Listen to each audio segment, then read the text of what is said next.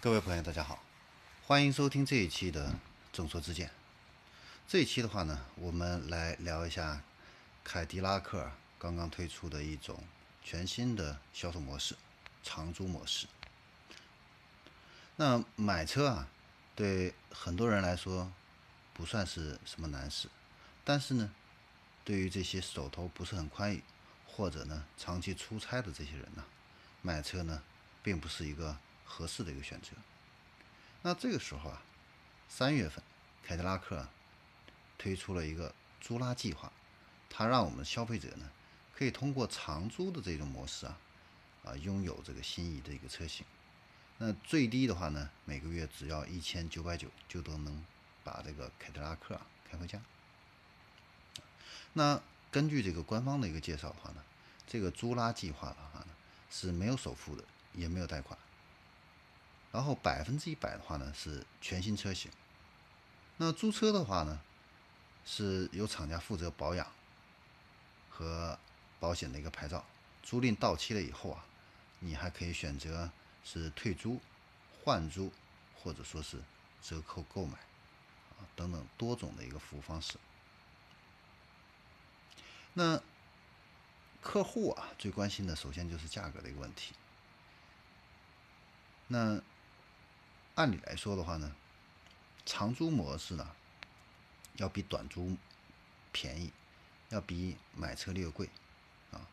那凯迪拉克官方呢宣称的这个最低啊月租是一千九百九十九呢，是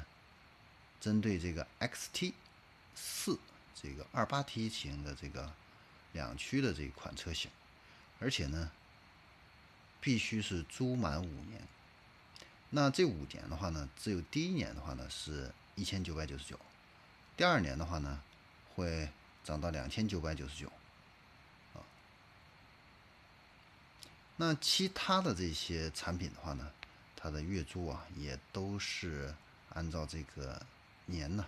来进行这样的一个递增，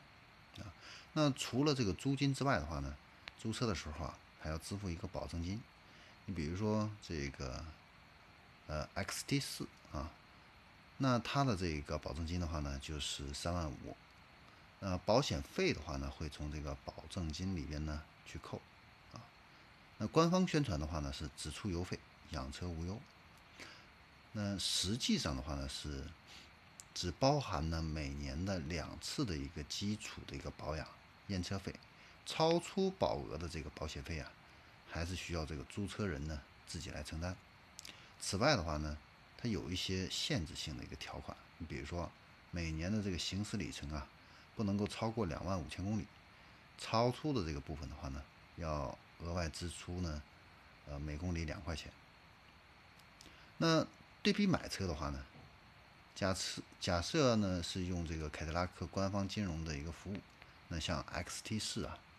那最长的这个只有三十六期的一个服务啊。呃，需要支付呢百分之二十的一个首付，啊，然后月供的话呢是六千多，三年的实际的这个支付购车的一个费用的话呢是二十七万六，啊，那如果用这个呃某二手车的一个估值软件来计算的话呢，三年以后啊，这个二手车的一个价格呢大概是十四万五，三年的实际购车成本呢算下来的话呢是十三万一。但是如果我们是采用这个三年的一个租车方案的话呢，这个成本的话呢是十四万七，啊，贵了一万六千多块钱，啊，那听起来的话呢，好像还可以，是吧？那上面的话呢，这是一个简单的一个估算，那没有去考虑这个购置税啊、折扣啊这方面的一个因素，啊，那根据具体车型的一个呃折价率、租车方案，还有这个用车方式的这样的一个不同啊，实际的成本的话呢，也会有这样的一个变化。总的来说啊，同一款车型长租的模式的话呢，肯定会高于这样的一个买车。但是呢，它有一个好处，就是省了这个上牌啊，还有保险呢这些麻烦啊。然后我们的月租啊，还有这个首付这个压力的话呢，都很小。那如果我们开了两年想换车的话呢，也不用去操心这个二手车交易这方面的一个问题。所以的话呢。各有利弊啊，适合不同的这样的一个人群。那长租的这种模式的话呢，在北美呢，实际上已经是非常成熟了。那